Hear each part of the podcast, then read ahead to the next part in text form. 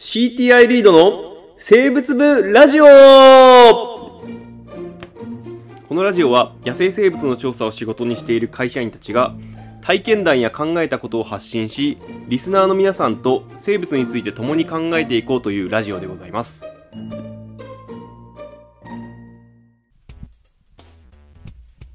はい、どうも、始まりました。リード生物部ラジオでございます。えー今回は一人会でございます。なかなかですね、現場の方が忙しくて、奥田くんと一緒に収録すると、そういう時間がなかなか作れなくてですね、うんと、まあ、今回一人で収録するに至ってるんですけれども、まあ、あの、生物分類技能検定の、まあ、問題解説みたいな、ちょっと役に立つようなお話ができればなと思ったんですが、なかなかあその準備もうまくいかずですね、まあ、今回は淡々とお話をしたいと思います。で、時はまあ、えー夏休みでございます。夏ですね。で、まあ、自分自身はですね、そんなにまとまった夏休みというのは、まあ、取ってないんですけれども、まあ、あのー家の話題でいくとですね、子供はまあ夏休みなわけです。で、まあ子供って言ってももう高校生と大学生なんで、まあ一緒に親と何かするっていうような年でもないんですが、まああの下の高校生の子がですね、一応夏休みだからなんか夏っぽいことをやりたいよねみたいなことを言うわけですよ。で、まあ私としてはまあちょっとなんかいいことあるかななんて思って、まあ、あーなんでしょう、近所の川でですね、まあ釣りをするのにまあ連れて行ったわけでございます。あの釣り別に今が初めてというわけではなくて子供が小さい頃もやっぱり釣りをしてたんだ釣りに連れて行くことはあったんですよね。あの子供がま小学校低学年とかの時にもまあもう釣りには連れて行ったんですけども、えーその頃であれば、まあ、釣りってなんだかんだで結構やること複雑じゃないですか。例えば仕掛けを作ったりとかあとは何でしょうねえー針にミミズをつけるとか、えーあとはリールでリール竿で仕掛けを投げるとかリールをこうするんだよとかいろいろ言うけどやっぱり小学校低学年だと一つ一つ教えたとしてもはい任せたとはなかなかできないわけですよ。やっぱり一個一個全部自分が付き添いながらこう釣りをすると。でなんなら釣り上げるところまで全部やらなきゃいけない。で釣れたらまあやったなんて言って喜ぶんだけどこれ一人でやってたらもっと釣れてたのにななんとか俺一人でやりたかったななんて思ってしまうところもあったりするんですがまあ高校生ぐらいになってくるとまあ一通り教えると自分で勝手にやりだすわけですよ。でまあそうすると自分は自分じゃああーお前ここで釣ってろと俺はあっちで釣るからっていうようなことができる。でまああのなんなんかそういうことができるようになると、まあ、子供もだいぶ成長したもんだななんて思っているんですが、まあ、こういう場合これ別に今回に限った話ではないんですけど、あの人に何かを教えてやってごらんなさいと言うと、えーで同時に自分も別のとこで同じことをやると。そういうシチュエーションでなぜか教えた側だけものすごく成果を出す、えーそんなことありませんか？僕はこれ何十回となく味わってるんですけどこの時なんて言うんですかね悔しいともちょっと違うんですけどなんて言うんだろうなあのーその素直に「やったね」ってまあやったねって言うんだけどあのー成果を出した側からすると俺のことをどう見られてるんだろう。なんかあいつ成果出してねえヘボいやつじゃんってちょっと思われてないかなとかいうなんか微妙な感覚が生まれるっていうのはこれなんか不思議だけどあるんですよね。まあまあまあそれはえっと今回お話ししたいのはそんなことではなくてまあ魚の話をしようと思ってたんです。で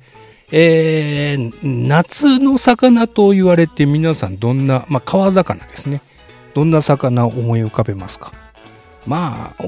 一般的にはですよやっぱり土用の牛の日とか、まあ、うなぎを思い浮かべたりとかあとは川でなんでしょうね柳とかに遊びに行くような人であれば鮎の塩焼きを思い浮かべたりとかまあそういうのが一般的なのかなと思うんですけども私の中で夏の魚といえば追い川なんですよ。えーでまああのーこれなんで、えー私にとって追い川が夏の魚かっていうとまあ、この及川、あなんでしょうね。えー、うちの会社の脇を流れる川で観察ができるんです。えー、できたんです。で、えー、なんだろうな。夏が繁殖期なもんで、えー、かつてですね、えー、私、えー、その川に、夏のオイカの繁殖期になると、まあ毎、毎日というか出社した時は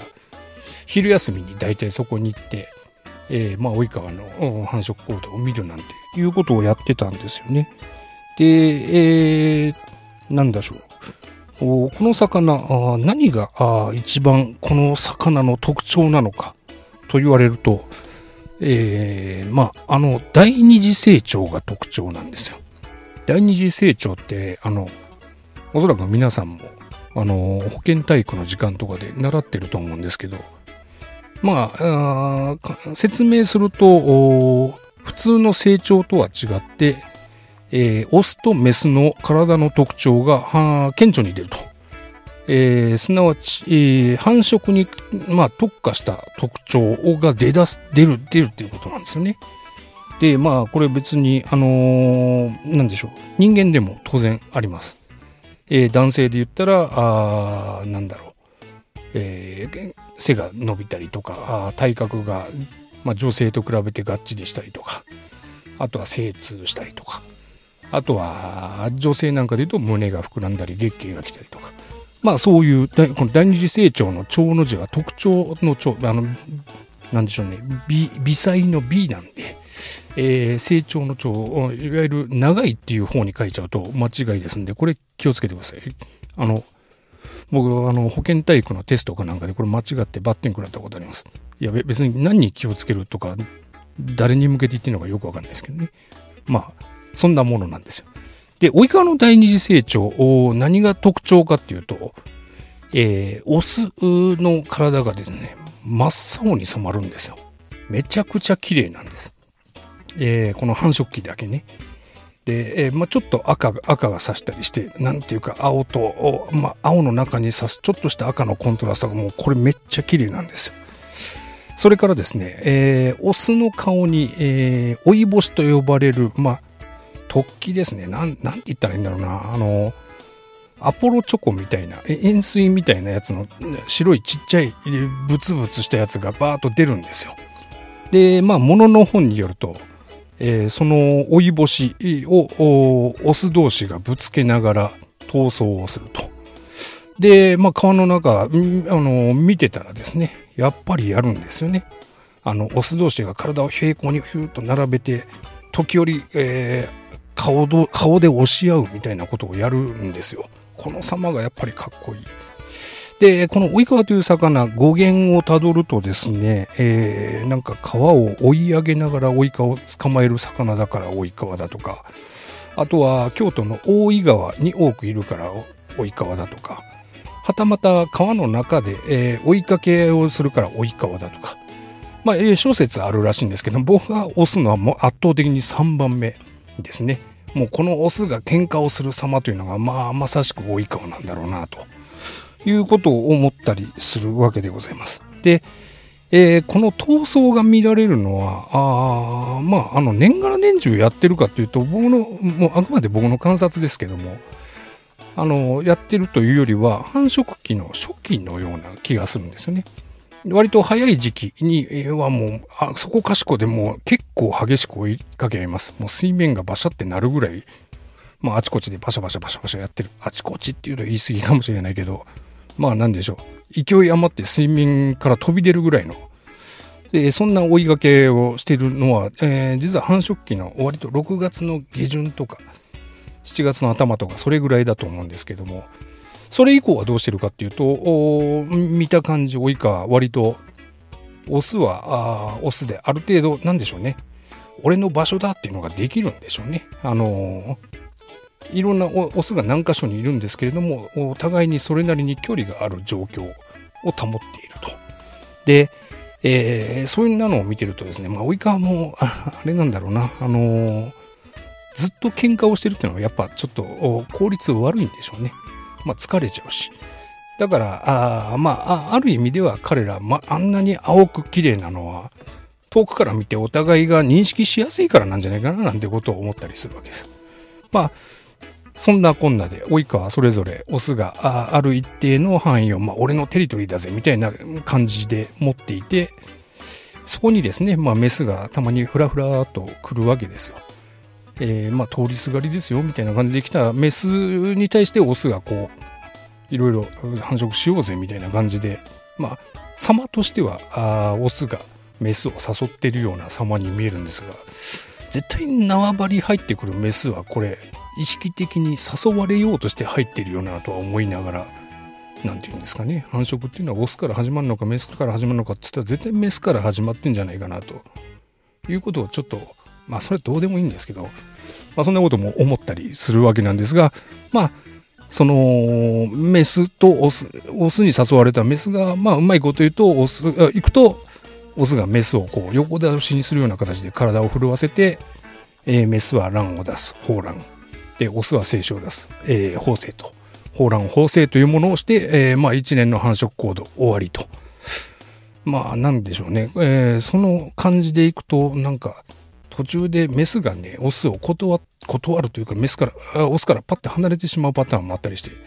なんか自分から入ってきといて出てくなよとかちょっと思ったりもするんですけどまあまあそんなことを日々感じていたわけです。でまあ、えー、いろいろ見てると面白いこともあるんですよね。あのー、会社がまあ就業時間終わってからもやっぱり気になって見に行ったりもしてたんですけど何でしょうね日が陰ってくると、え、これこれもあの何でしょう。別に図鑑とかにも出てないですし、えー、データをしっかり取ってるわけじゃないんですがあの通常オスとメス1対1で産卵をするんですけど何でしょうね。若干暗くなってくるとこのバランスが崩れることがあるのか何て言うんでしょうね。えー、オスとメスが11で産卵をしようと思ってたらあ別のオスも入ってきて横で、えー、ブルブルと震え出す。要はメス1に対してオスが2で産卵するっていうようなパターンも結構出てきたりして、なんでしょうね、そのさっき言ってたあ個体同士、あ、あそこにあのオスいるから俺このぐらいにしとこうっていう距離感が夕方になると分かんなくなるんじゃないかななんて思ったりもして、まあいろいろ面白いななんていうことを考えながら見てたわけです。で、えー、なんでしょうね。そんなこんなでずっと見てたんですけど、あのー、まあ、最初に、えー、ここで今あ、見れてたっていう話をしたじゃないですか。で、実は今、えー、まあ、会社で昼休みやっぱり今年も見に行ってるんですけど、今見れないんですよ。えー、で、これなんでかって言ったら別に、なんでしょうね。及川が住めなくなっちゃったとか、工事で改変されたとか、水がめちゃくちゃ汚れたとか、そういうわけではないんです。えー、どういうことかというと僕がしょっちゅう見てた場所そこの川底で水草がですねものすごく生え出して、まあ、追い川自体はいるんだけどなんか見れないなと。うんなんかどっかで見やすいところでやってるのかもしれないけども自分が少なくとも行動してる範囲では見れないというよういう状況になっちゃったんです。で、まあ、これは別に急になったわけではなくて、何年か前から、あ、なんか徐々に水草多いなって思って見てたら、ついには見えなくなったっていう状況なんですけど、別に追いかいなくなったわけじゃないんで、どうでもいいんですが、あのー、一つ思ったのは、あの、あの時見てた、毎日追い川を見れてたあの時の状況っていうのは、えー、非常にあれ貴重な時間だったなと、今更ながらに思うんですよ。で、えー、思い返せばあ自然であったりとか、まあ、生き物全般について人間も含めて言えることなのかもしれないですけどあのいつでもどこでも貴重な時間が今面白いと思ってる時間が続くと言ったらそういうここにさえ行けば続くかってあ必ず見れるんだっていうものがあるわけではない。徐々にだけどやっぱり変わっていってしまうものではあるし今感じているものっていうのは非常に貴重な体験をしてると。いうことが言えるのかなと思っていて、まあ、何が言いたいかっていうと、えー、序盤にお話をした釣りの話、えー、これ何でしょう。子供の成長とともに、まあ、今はねあの、ま釣りもう任せたぜみたいな感じでできるんだけれども小さい頃にはやっぱり一緒に釣りをしながらちょっと面倒くさいなって思う自分がいたわけで。えー、なんだろう俺は俺で釣りがしたいぜなんて思ってたんだけれども、まあ、今にして思えばあれはあれで、えー、多分貴重な時間だったんでもう少しポジティブになんかその時間を楽しむようなことをしていればまあ何て言うんですかねえー、この及川の話じゃないけれども今このラジオでもう少し話し方 なんとかいいネタができてたのかもしれないななんて、えー、そんなことを思ったっていうそんなお話でございました。うん、まああの世の中の多くのもの台風だったりとか、人が工事して改変しちゃったとかっていう分かりやすい変化もあるけれど要はあ徐々に徐々に関わっていくがゆえになかなかあその貴重さに気づけないものって結構ありますよねってそんなお話でございました。また聞いてください。